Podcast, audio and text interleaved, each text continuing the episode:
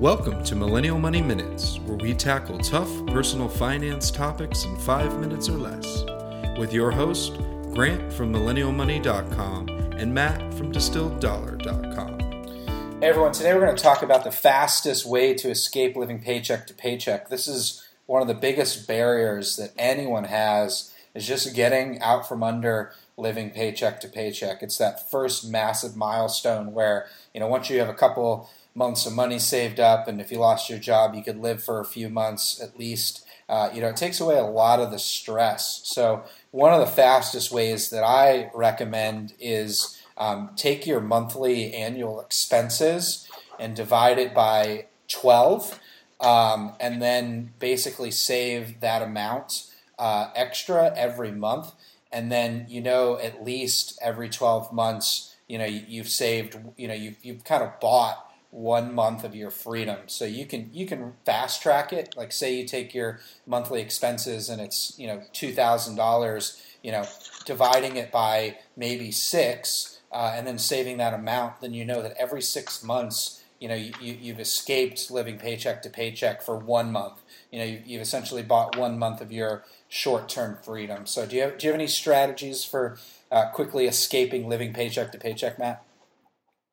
Yeah, no, just to build off that, I would say as as best you can try to automate something that you're going to be receiving from your employer because, you know, once you receive that paycheck, it's a lot harder to save it, but if it's automated, it's outside your hands, you don't have to worry about it. So, uh, stealing some of the thunder from Grant, I would just say just use multiple accounts and try to automate some money going into those accounts. So, if you have a normal account that you use your debit card out of, try to find a different account that you don't have necessarily the immediate access to and therefore when the money goes there, it's much harder for you to pull it out.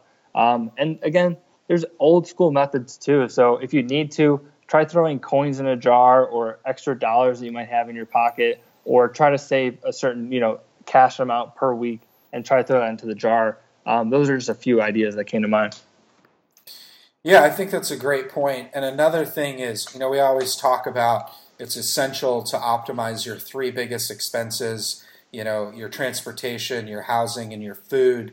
Those are really the areas where if you trim them back you can you can escape living paycheck to paycheck really quickly. And like anything if you can do it quickly and you start seeing results you know it's going to motivate you even further. So moving to a smaller apartment just so you can escape living paycheck to paycheck will have a really high ROI uh, on just giving you not only freedom uh, but but probably make you feel better emotionally as well any any other things, Matt, we can think of? Yeah, I'll say that, uh, especially when you're talking about you know your three biggest expenses. I'll say you know usually whenever people see those crazy headlines online, it's usually someone that's optimized really two or mo- mo- usually three of their biggest expenses. And so when people look at those and they say, well, I can't move closer to work, and you know I can't you know cook my meals every week. You know they're looking at what they could lose in their lifestyle, but if you really look at it from the other perspective in terms of what you can gain in terms of getting closer to financial independence and really where work becomes optional, right? So, you know, look at what you can gain out of it. So, you know, I, I feel like I'm preaching to the choir with our audience and everything, but you know, just you know, keep that keep that in mind too as, as you look at it. Great. Well, hope this was helpful. Uh, fast track escaping living paycheck to paycheck, and we'll chat with you soon. Thanks for listening to Millennial Money Minutes. If you liked this podcast, please leave us a review on iTunes and subscribe. If you want us to cover a specific topic, use hashtag Millennial Money on Twitter or visit millennialmoneyminutes.com.